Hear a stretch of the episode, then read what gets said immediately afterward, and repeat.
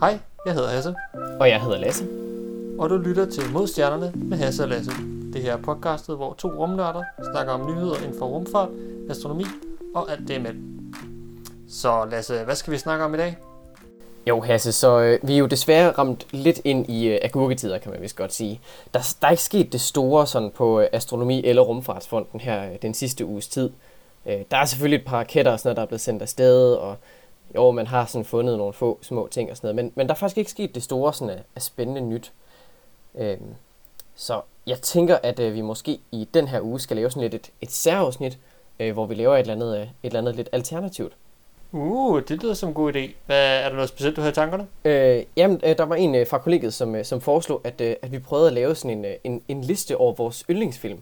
Sådan en sci-fi-film. Okay. Det er jeg med på. Ja, okay. Fuldt far fra mig. Fedt. Så jeg tænker, det skal ikke være en liste over, hvad vi synes personligt er bedst, fordi så bliver det bare sådan, velkommen til Hasse og Lasses Filmklub, hvilket sikkert også er fint. Men jeg tænker måske, at vi skal rangere dem efter, hvor gode de er til at hvad skal man sige, vise rigtig fysik eller rigtig astronomi. Ja, sådan noget videnskab, hvor der sådan, ligesom, man kommer lidt i fokus. Ja, så jeg tænker, vi kan allerede nu udelukke nogle stykker. Og så, altså, okay, sci-fi er selvfølgelig også lidt en bred betegnelse, men måske skal vi prøve at filtrere dem fra, som ikke rigtig handler om rummet. Jeg tænker, altså, Terminator er en god film, men... men så meget med rummet har måske ikke lige at gøre, nej. Nej, ikke just. Så, nej. Nå, skal vi prøve det, eller...? Det kan vi sagtens, det lyder som en god idé. Alright. Så hvis du nu sådan skulle komme med sådan din top 3 yndlings sci-fi-film, hvad er vi så ude i?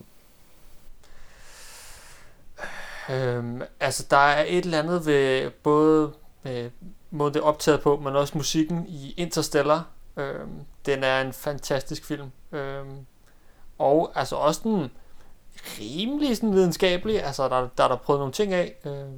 I hvert fald en ting, jeg lige vil minde om Interstellar, det er jo, at da de skulle animere det her sorte hul, som spiller en stor rolle i filmen, så havde man simpelthen bedt fysikere om at prøve at regne på det, og dermed ud fra de beregninger lave de her animationer til, hvordan det sorte hul skulle se ud. Og det er måske også, det kan man jo så relatere lidt til, i hvert fald nu jeg lige tænker over det sorte hul billede, vi fik her sidste år. Ja, det er i, M87, er det ikke? Jeg ved, det er M87, jo.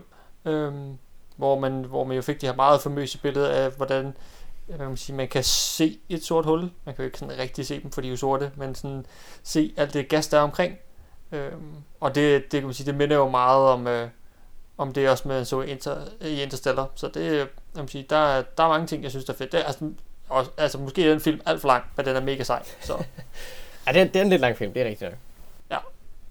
Ja. Hvad med du, hvis du skulle smide en ind på din... altså, jeg må indrømme, jeg har lidt nogle varme tanker over mod The Martian. Det er min yndlingsfilm, må jeg indrømme. Den er altså... Ja, Matt Damon. Ja, han gør det godt i rollen der. Nu har jeg også læst bogen, og begge dele er simpelthen fantastiske.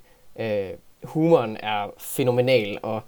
Det er meget sådan lavpraktisk på en eller anden måde. Jeg kan rigtig godt lide det. Det er virkelig en generelt god film. Ja, jeg tænker, når man som seer sidder og kigger ind, så kan man sådan... Så kan i hvert fald i filmen, så virker det på en måde mere håndgribeligt, og sådan siger, okay, han skal leve så lang tid. Ja, okay, vi spoiler nok lige lidt nogle film. Undskyld, kære lytter. Men han bliver strandet på Mars, skal så overleve længere tid, indtil de kan komme op og hente ham. Og der er det jo så det, at han sådan... Så bliver han nødt til at gro noget mad, og så... er han så heldigvis botaniker og begynder så at gro kartofler. Altså det er sådan noget, det er måske noget man som seer super nemt kan forholde sig til, og sådan, selvfølgelig er det. Ja, fordi normalt sådan i sci-fi film så er det sådan noget, vi skal have lavet et eller andet kvante, et eller andet fancy med nogle buzzwords og sådan noget. Her ved det er det bare sådan, jeg skal gro kartofler, og jeg skal have noget gødning, så der bruger jeg noget de der afføringsposer, de gemmer ude bagved. Ja, lige præcis. Så det er jo altså på en måde dejligt. Ja, det er skønt med god humor der. Ja, der er simpelthen der er også den klassiske en, hvor han i filmen fortæller jo, at han skal overtage et fartøj, som han teknisk set ikke har fået lov til, og at det teknisk set er ude i rummet, som så er internationalt farvand, så han overtager et fartøj i internationalt farvand, som han ikke har fået lov til, så han er en rumpirat, og det er jo bare, det er jo bare sejt. Altså.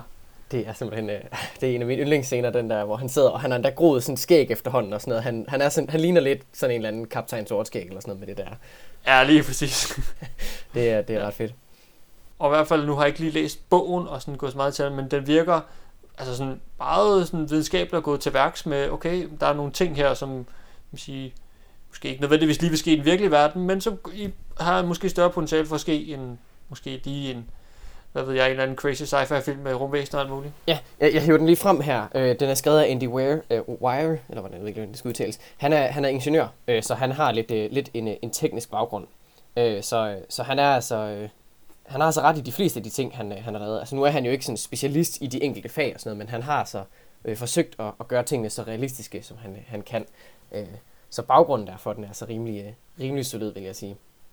Ja, der er jo blandt andet, nu har jeg siddet lige og mindes filmen, så er der jo også, at de har allerede raketter på Mars til fremtidige missioner, som jo altså sagtens kunne være noget, man kunne forestille sig ude i fremtiden.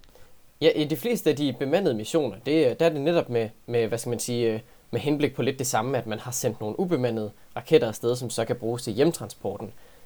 Ja, lige præcis. Også med de her, de bruger sådan nogle omformer enheder til at lave noget af den kuldioxid, der er i atmosfæren, om til oxygen, som vi så kan indånde, når man kommer derop. Det er jo også en reel ting, man sådan har på tegnebrættet, i hvert fald. Ja, altså det er noget, man godt kunne se ude i fremtiden på et tidspunkt, og ikke noget, der sådan er helt hen i vejret. Ja. Altså det er sci-fi, men altså det er realistisk sci-fi i den forstand. Ja, det er sådan close sci-fi, eller man kan kalde det. Ja. Ja, så hvis vi så skal gå videre, har du flere gode film, du vil sætte på sådan en liste? Sci-fi. Der er også jo den er måske lidt mere langt ude, fordi der kommer trods alt nogle væsener med, men Arrival. Som yeah. kom for et par år siden. Det må jeg indrømme, det er også en af mine yndlingsfilm. Soundtracket sig selv er jo fænomenalt. Altså, ja, det er det. Og altså, jeg må sige, den går måske lige en tand længere ude end de to andre film, vi lige har snakket om. I og med, at de sådan, der er lidt skulle prøve at forstå, hvad de her rumvæsener vil, og generelt hele det her med, at der kunne komme rumvæsener måske med nogle ting lidt længere væk.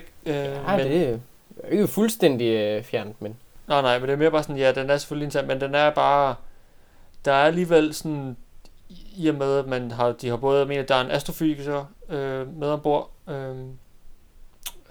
og så er der selvfølgelig også hende her lingvisten, som skal prøve at sådan oversætte, hvad de her rumvæsener prøver at tyde. Og det vil jo, man kan sige, hvis der nogensinde skulle komme rumvæsener til jorden, og lad os sige, de ikke lige havde lyst til at springe hele jorden i luften, eller noget af den stil, så ville det jo nok være noget at prøve at forstå, hvad det er, de siger, og de kunne også prøve at forstå, hvad vi siger til dem. Jeg tænker egentlig, det er ret realistisk, hele det der scenarie med, at man står sådan lidt akavet og sådan, okay, så prøver vi at sådan oversætte simple ord og sådan noget. Det tror jeg egentlig virker ret realistisk.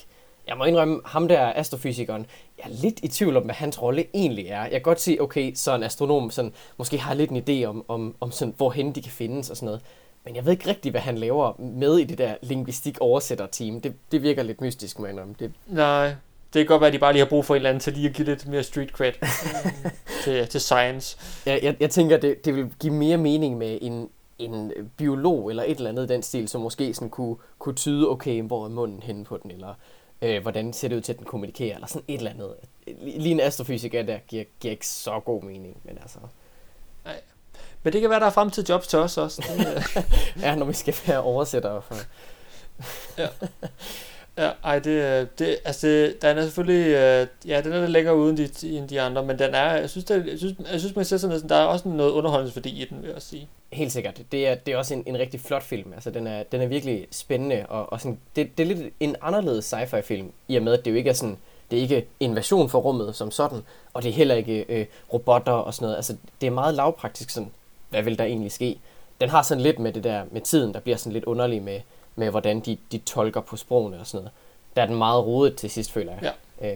Men det er virkelig en flot film, alt i alt. Ja.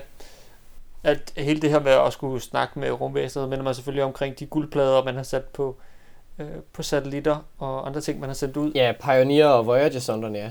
Ja, lige præcis, hvor man jo har på de her guldplader, som jo egentlig bare er en LP-plade. De kan i hvert fald spilles på en pladespiller. Der har man jo prøvet at forklare om, for eksempel, hvor er jorden i forhold til forskellige pulsarer, og sådan som siger, okay, så har de kort over, hvor er jorden, så hvis I ser den her, så må I gerne komme herhen. Ja, så er det sådan en åben invitation. Ja, på en eller anden måde. Og der er jo også, der er lyde af mennesker, der siger hej, og alt muligt. Altså, der er mange forskellige ting ombord, og også på at forklare, hvordan tæller vi tid. Det har vi jo gjort, det gør man jo med en nu defineret standardenhed, ud fra hvordan et cesium-isotop det vibrerer. Så der er altså sådan, det er sådan noget, vi skal prøve at forklare med tegninger, og ikke rigtig med ord, som man måske er vant til. Ja, jamen det er lidt eller den der Arecibo-besked, der er det også sådan noget med, at så skal vi forklare grundstoffer og sådan noget, og der er det jo sådan noget, så sender man nogle tal efter hinanden, og så håber man på, at de sådan forstår matematikken i det, og det så giver mening, når man sådan regner det om. Altså også hele det der med de der pioneerplader og så videre, der er også instruktioner til, hvordan du skal lave en pladespiller, og hvordan den så skal afspille den. Og der er det jo sådan noget med, at den skal snurre rundt med den rigtige hastighed, og der er der også en længere matematisk udregning for hvis man siger, at fortælle det. Fordi der kan de kun bruge, hvordan er det nu, de kan vise det med den hyperfine overgang af et hydrogenatom, og det svarer så til 21,5 eller 21,1 centimeter, hvor meget er det nu. Og så kan man bruge den der længdeenhed til så at vise, hvordan størrelser af forskellige ting er og sådan noget. Det er godt nok, det er en krøllet måde at snakke på, men... Det er det, men det er jo det, når man skal prøve at kommunikere, så går især med folk, der ikke, altså, som ikke kender til jorden, så må det jo, kan man sige, gå over sproget på en eller anden måde. Det bliver ikke bare, kan man sige, goddag. Altså, man er nødt til at bruge lidt nogle alternativer. Moin. Velkommen til jorden. Ja. Dag. Ja, nej, den duer nok ikke helt. Det er nok bedre at bruge symboler eller matematik, tænker jeg. Det bliver nok den der måde, man sådan snakker på til at starte med, og ligesom sådan prøver at bruge naturkonstanter eller et eller andet. Ja, så må man bare sige, at lillemor har lige sat kaffe over. Den er klar, du kommer på. Ja, der er kagebord, du kom bare med. Ja, ja. Så Arrival, det er altså også en glimrende sci-fi film der. Ja. Igen, måske lidt længere ude, men måske sådan realistisk på et eller andet punkt, til hvordan man måske kunne forestille sig, hvordan man skulle komme i kontakt med rumvæsener. Helt sikkert. En anden film, sådan, også er sådan relativt ny, det er Ad Astra, hvis du har set den. Ah, vores næsten navneven film, hvis man kan lide det. Ja, Ad Astra betyder jo mod stjernerne, det er meget passende. Har du set den? Jeg har set den ombord på et fly i midt om natten, så sådan begrænset, hvad jeg måske lige kan huske af den. Okay, jeg må indrømme, heller ikke synderlig mindeværdig af en film at være. Altså sådan, den er okay, og altså den viser fysikken sådan nogenlunde som det er. Der er ikke noget der, men den er sådan lidt spacey, altså både sådan i bogstavelig forstand, men også sådan lidt, den er sådan lidt krøllet i en eller anden. Ja, fordi den handler jo om, at et stykke ude i fremtiden, så er jo jorden, jeg må sige, mennesket generelt er sådan rykket videre fra jorden af, og har nu baser på månen, hvor man har permanente folk, og man kan sende folk til Mars, og der har man også permanente baser. Og man har også nogle kæmpe store strukturer omkring jorden, for at kunne som bruge som, jeg tror mindst det er antenner, de har. Ja, det er sådan nogle rumelevatorer, tror jeg faktisk det er. Til lette opsendelser og sådan noget. Ja, så det er jo altså, jeg må sige, en helt anden måde, men måske også noget, man godt kunne tænke ud i fremtiden, især nu, hvor mennesker forhåbentlig snart kommer tilbage til månen.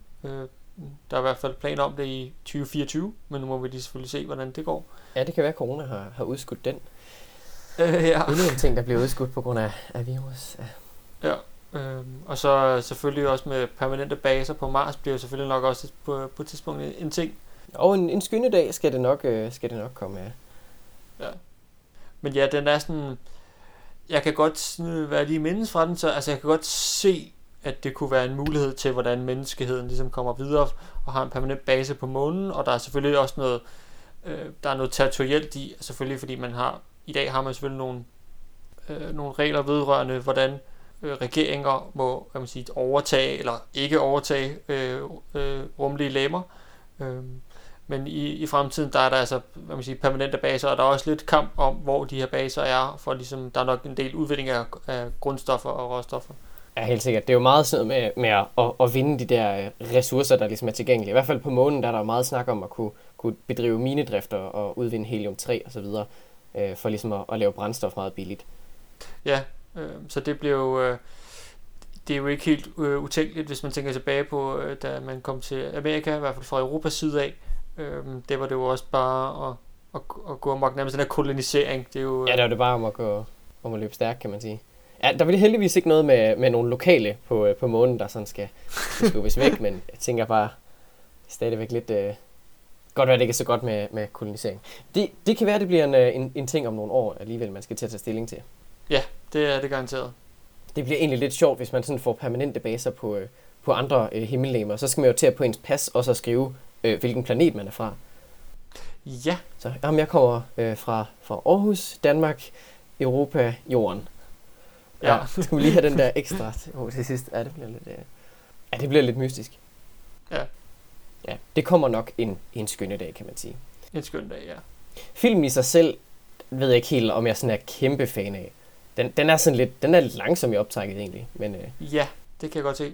Men sådan ideen og tanken, som de har lagt i med, hvordan baserne er opbygget og sådan noget, giver faktisk god mening. Ja, det er egentlig ret realistisk. Der er en del af sådan, de både på som i hvert fald portrætterede film, hvor på månen og på Mars, så bruger de meget underjordiske gange, som jo nok også var det, man skal gøre, når man kommer til enten til månen eller til Mars, for simpelthen at blokere for den stråling, der er. Fordi på månen er der ingen atmosfære, som kan blokere for den her stråling, og på Mars' meget tynd atmosfære, der er heller ikke så meget stød imod med, så det ville være sådan noget, man skulle kunne gøre for at kunne, kan man sige, være der i længere tid.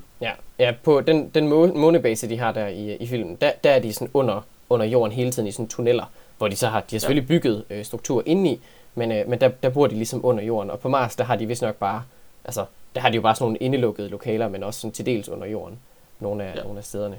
Og det er jo netop for at undgå den der kosmiske stråling der. Ja, som man kan sige, vores kære sol lyser ud hele tiden, hvor vi så heldigvis er beskyttet på jorden. Men hvis du tager til for eksempel månen eller Mars, så skal du altså være beskyttet, i hvert fald hvis du skal være der i længere tid. Ja, så skal man lige have en lille blyplade eller et eller andet med, man lige kan dække over hovedet. Ja, for pokker. Okay. Nå, har vi flere gode film, vi skal have på den her liste over gode sci-fi film? Altså, der er jo efterhånden uanede mængder af sci-fi-film. Om de så er gode, det er jo så lige, hvad det er. Ja. Alternativt kan vi også gå helt hen i den anden ende af listen, og så tage de værste. og så tænker jeg ikke i underholdningsværdi, så tænker jeg i hvor fysisk akkurate det er. Jeg har allerede en god en til en af de øvre pladser på den, eller hvad skal man sige, den nedre plads på listen her. I hierarkiet, yes. Ja, jeg tror, jeg vil nominere Armageddon til den plads. Bruce Willis. Yes. Super underholdende film. For mig nok mest, fordi det er sjovt at hakke ned på den. For er det ved at være 1,5 års tid siden, der holdt jeg sådan et forelæg, foredrag på instituttet, hvor jeg skulle snakke om asteroideforsvar. Og der havde jeg et Armageddon med, som sådan et godt eksempel på, hvad man ikke skal gøre. Okay, ja. Det var ret sjovt at se filmen, og så sådan hakke det ned bagefter. Der er godt nok mange ting i den film, der bare ikke giver nogen mening.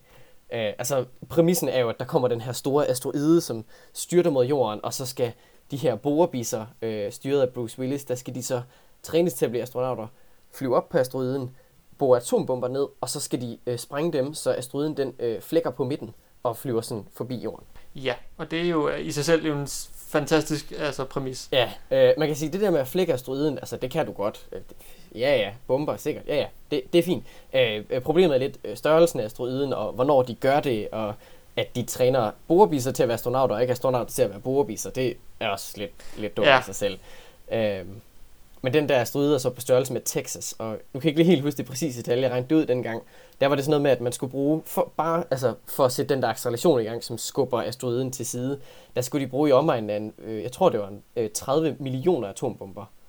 Og på jorden, der har vi lige pt. Sådan cirka 14.000 eller sådan noget tilgængeligt. Ja, så det bliver lidt svært, skal vi sige det sådan? Ja, det er ikke sådan lige til, lad os sige det sådan. Og sådan, de borer den der atombombe 800 fod ned, og det er sådan noget, altså det er ikke engang en promille af radius, altså det giver slet ingen mening. Okay, altså, så det er ligesom, hvis man måske, skulle bore ind i, hvad ved jeg, et æble eller et eller andet, så svarer det måske til, at man lige bor ind i sådan skallen, eller sådan noget, altså, og så... Jeg lavede faktisk den analogi tilbage, da jeg holdt oplægget, og det er sådan noget, jeg tror, det er halvdelen af hvad skal man sige, den almindelige tykkelse på et æbles sådan skal, man vil bor ind, hvis man bor i de der 800 fod. Så det er virkelig, det er ikke meget... Så de bor det jo nærmest igen. Ja, altså, de bruger argumentet for, at det er det der, hvis du har et kanonslag, som brænder i hånden, så gør det ondt, men du har stadig din hånd, hvor hvis du lukker den, og kanonslaget så går af, så mister du dine fingre. Det er sådan det der fancy argument, de bruger. Og altså, det er basically, at de bare brænder den af på håndfladen. Altså, de laver ikke det der med at bore den ind rigtigt. Ja. Og, altså, man kunne snakke i flere timer om, hvor dårlige Armageddon er til fysikken, men... Den er underholdende. Det må man give den. Den har også et stjernespækket cast og sådan noget, så altså, man kan se den for underholdning, men man skal ikke se den for fysisk korrekthed. Der halter den sgu lidt. Ja. Jeg mindes også, at deres rumraketter fungerer lidt mere som fly ude i rummet, når de flyver rundt. Og det er måske det, hvis man lige sådan skulle tænke, at hvis man også har været kendt for Star Wars af, så er man vant til, at... rumskibe flyver lidt ligesom fly gjorde på jorden, og det er desværre ikke helt sådan, det foregår i rummet. Nej, man kan sige, at aerodynamik, det er lidt svært at gøre brug af, når der ikke er noget luft, som jo er aero, så ja. Ja, så det er lidt pudsigt at se, hvordan sådan... jeg vil sige, at Star Wars er lidt mere undskyldt, i og med det er lavet tilbage i 70'erne af, og det der vil jeg gerne lige sige, at dem tapper lige udenfor, og de fungerer fint, men Armageddon, der er lidt en anden præmis, og der vil jeg bare være lidt sådan, okay, måske lige overkanten, men fint. Jeg har det også lidt bedre med at sådan Star Wars gør det, fordi det er også sådan lidt et fantasy-univers på en eller anden led, hvor Armageddon, det er sådan, det er virkeligheden, men så gør de det forkert. Ja. Og apropos Star Wars, nu vi alligevel er der, så kunne man også næsten lige så godt smide den i den dårlige fysik. Der er godt nok meget få dele af Star Wars, som er sådan præcise. Ja. Men jeg er også lidt sådan, det er lidt i sådan en lidt en anden sci-fi-verden end for eksempel Armageddon. Så det er rigtigt nok. Jeg var tilbøjelig til at give den et free pass der. Ja, og jeg ved ikke lige, om vi skal gøre en masse lytter sure lige nu. Jeg ved ikke, hvor godt det er at starte ud, podcastet med, at der bliver bare for alle Star Wars-fans, der bare hader os nu. Ej, Star Wars er glimrende film, men de er ligesom Armageddon ikke gode til at vise den virkelige fysik. Det er jo måske lidt ret i, ja. Har du nogle gode sci-fi-film til den dårlige liste? Der er ikke lige sådan noget, der lige popper op. Jeg tror ikke, det er noget, jeg sådan går så meget op i, måske på den måde. Men altså, det kan godt være, at du så nævner en og siger, ja, den er også dårlig. Ja, jeg ved ikke helt. Altså, jeg tror måske, jeg prøver lidt at undgå de der dårlige sci-fi-film, hvis man kan sige det sådan. Altså, det er jo lidt en... Ja, man skal balancere lidt rundt for at finde de gode, vil jeg sige. Det er faktisk ret sjældent, at der kommer en sci-fi-film, hvor den bare sådan hele filmen igennem er konsistent med fysikken, og det hele fungerer. Altså sådan Interstellar, altså sådan, den er fysisk korrekt, lige indtil den der sidste sekvens. Folk, der har set den, ved godt, hvad jeg snakker om. Den bliver lidt mærkelig. Ja. Lige indtil det punkt, der har de jo været ret konsistente med alting. Det samme med The Martian, altså den er også... Helt fint. Det er faktisk den ene film, jeg vil nævne, hvor der ikke rigtig er nogen sådan afvigelser. Ja, ikke sådan, det er ikke helt store, hvor man lige tænker, wow. Ja. Men, det samme med Arrival, altså sådan, der er sådan lidt underlige elementer, og sådan, den er egentlig også præcis indtil det der mærkelige twist til sidst, hvor så skal der lige gøres et eller andet mærkeligt, for at den sådan bliver lidt ekstra. Og det er sjældent, man ser en sci-fi-film, hvor der ikke er et eller andet sådan helt whack. Men det kan selvfølgelig være, at det bare er... af science og ikke fiction i fremtiden, men stadigvæk. Yeah. Ja. Det kunne være rart, hvis der var flere af de der sci-fi-film, som bare ligesom fungerede hele vejen igennem. Men, det er det. Ja.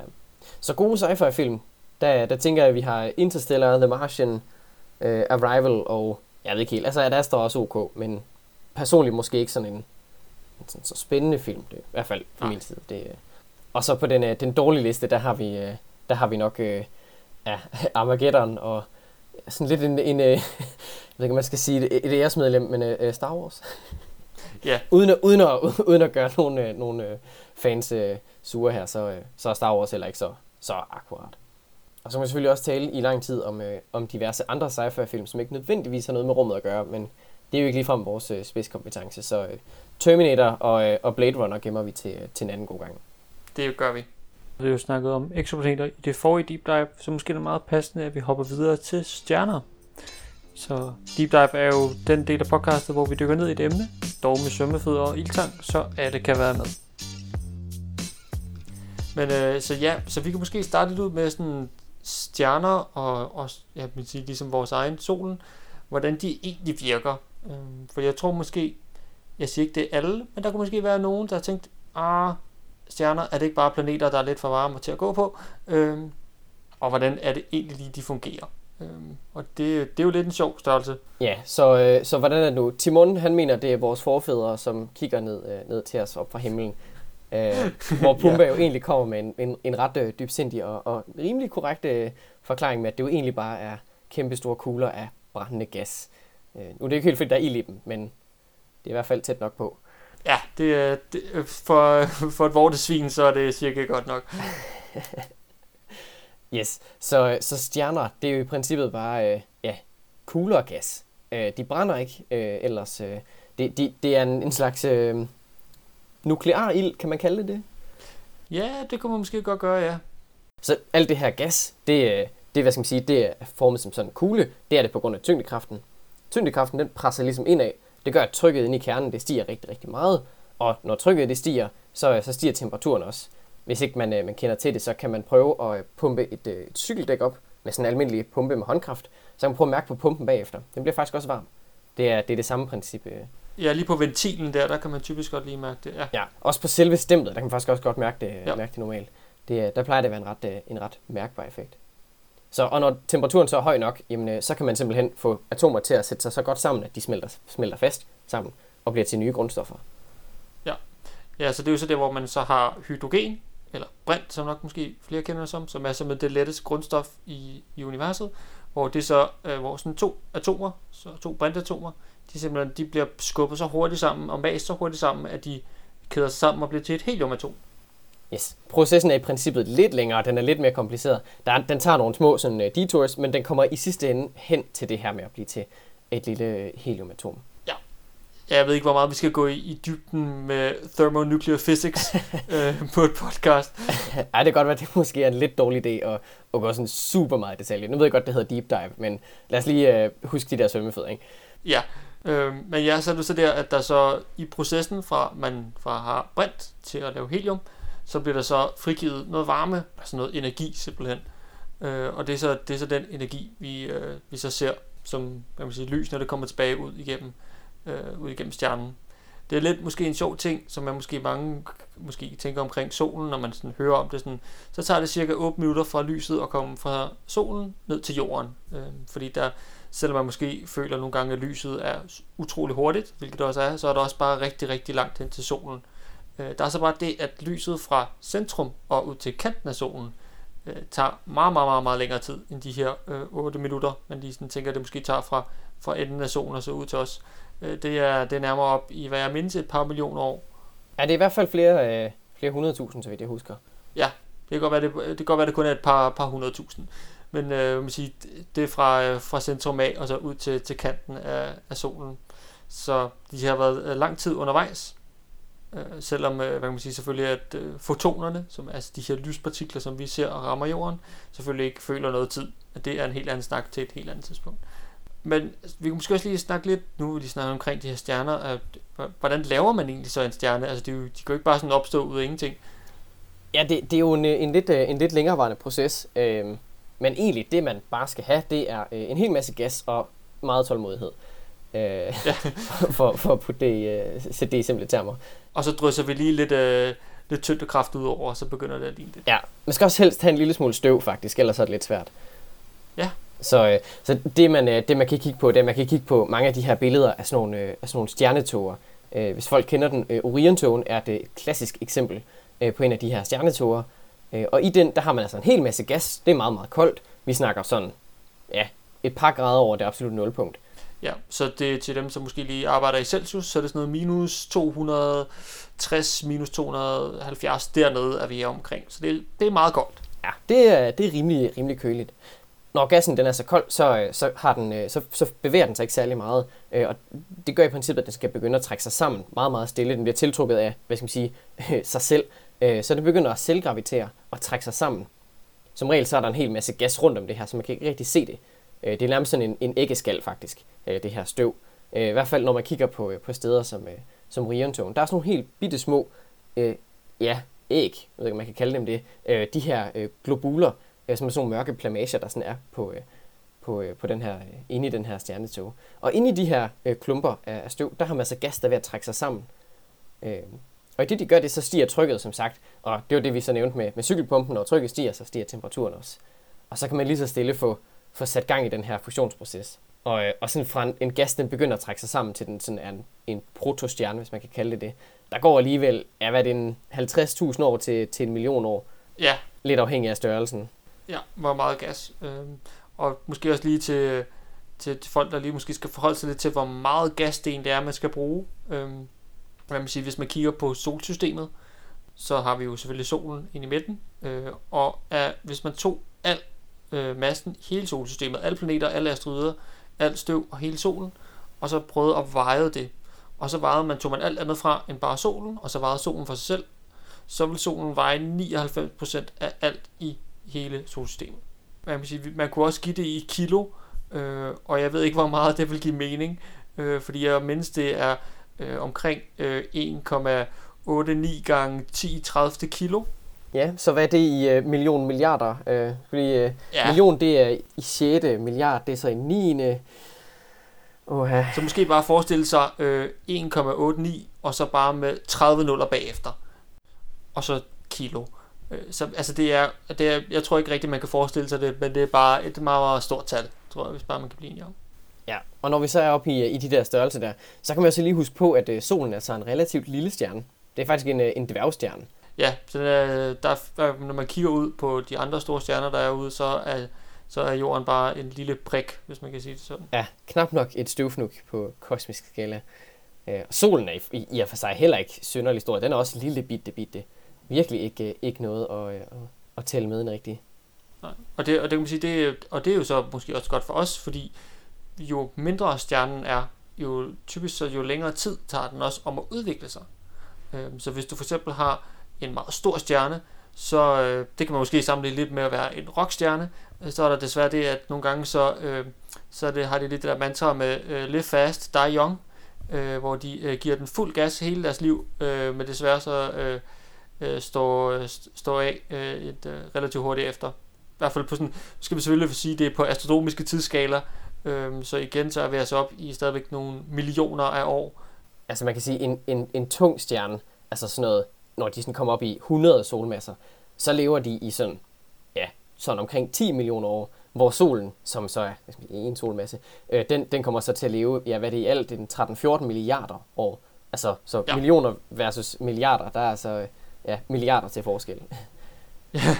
Ja, lige præcis. Det plejer at være den gode analogi, sådan, hvis nogen spørger, hvad er forskellen på en million og en milliard, så bare, det er cirka en milliard. Det er lige præcis det. Så det, altså det er, så der er både noget godt og noget skidt ved både at være en lille og en stor stjerne, men det er nu godt alt sammen. Ja, jeg ved ikke, om vi skal måske snakke lidt om, jeg ved ikke, om der er en elefant i rummet, men ellers er det bare fordi, at jeg ikke er i Danmark mere. Jo, han er flygtet. Simpelthen midt i en coronakrise. Til jer kære lytter, så er jeg flyttet til Holland, fordi jeg har fået et arbejde hernede, hvor jeg nu skal arbejde for det europæiske rumagentur, ESA. Der har jeg fået en stilling hernede som det der hedder en Young Graduate Trainee, som er for folk, der er blevet færdige med deres kandidatgrad, så kan de komme ned og få et år hernede hos ESA, hvor de kan lære rigtig meget. Og det er så det, jeg skal. Hvor jeg skal arbejde med det, der hedder CubeSats, som er, hvis nogen af jer kender Delphini, så er det præcis det samme. Så i stedet for at arbejde med satellitter selv, hvor jeg selv arbejder med som operatør, så skal jeg nu sidde over i den anden ende, hvor jeg skal hjælpe universiteter med at få deres missioner realiseret og få dem klar til opsendelse. Så sådan i lægmandstermer er du praktikant. Er det ikke sådan? Jeg synes, at trainee lyder lidt bedre end praktikant. Ja, okay. Men så jeg er nu flyttet til Holland, og er lige ankommet her. Jeg er lige kommet ind i min lejlighed her i går, og startede også arbejde i går, og desværre så arbejder jeg så hjemmefra. Fedt at flytte til et andet land, og så få lov at arbejde hjemmefra. Det er skønt. Ja. Men til gengæld så er der jo nu et nyt eventyr foran mig, hvor jeg forhåbentlig skal lære en masse, og bare suge en masse erfaring og informationer til mig, og så gør det så godt jeg kan. Jeg tænker, det bliver spændende at høre om. Jeg tænker, du kan måske på et eller andet tidspunkt fortælle lidt om, hvad det er, du egentlig laver sådan i din dagligdag. Det kunne være ret sjovt at høre om. Jeg vil i hvert fald gerne høre noget om det. Ja, man kan også forestille mig, at det måske kunne give nogle af de lyttere, hvis vi har nogle af de lyttere, som måske hører med, som måske overvejer, hvad kan man blive, når man bliver astronom eller bliver fysiker. Så kan jeg måske give et lille indsigt i hvert fald en mulighed på, hvad man kan lave. Og sådan, for eksempel, hvad laver en astronom, når han møder ind mandag morgen? Altså, man kan måske godt have en idé om, hvad han laver af seje projekter og alt muligt, men hvordan er hans hverdag egentlig? Det vil jeg måske godt kunne give nogle pej om. Det tænker jeg helt sikkert er en god idé, at vi kan få lavet lidt om. Det kan vi i hvert fald. Tak fordi I lyttede med i denne uge. Hvis du har ris, ros, ting vi skal snakke om, gode spørgsmål, eller jobforslag, eller billeder, vi skal dele på Instagram eller andet, så send os en mail til modstjernerne@gmail.com. Husk at følge os på diverse sociale medier, og følge podcastet på din yndlingspodcast-tjeneste. Vi snakkes ved i næste uge.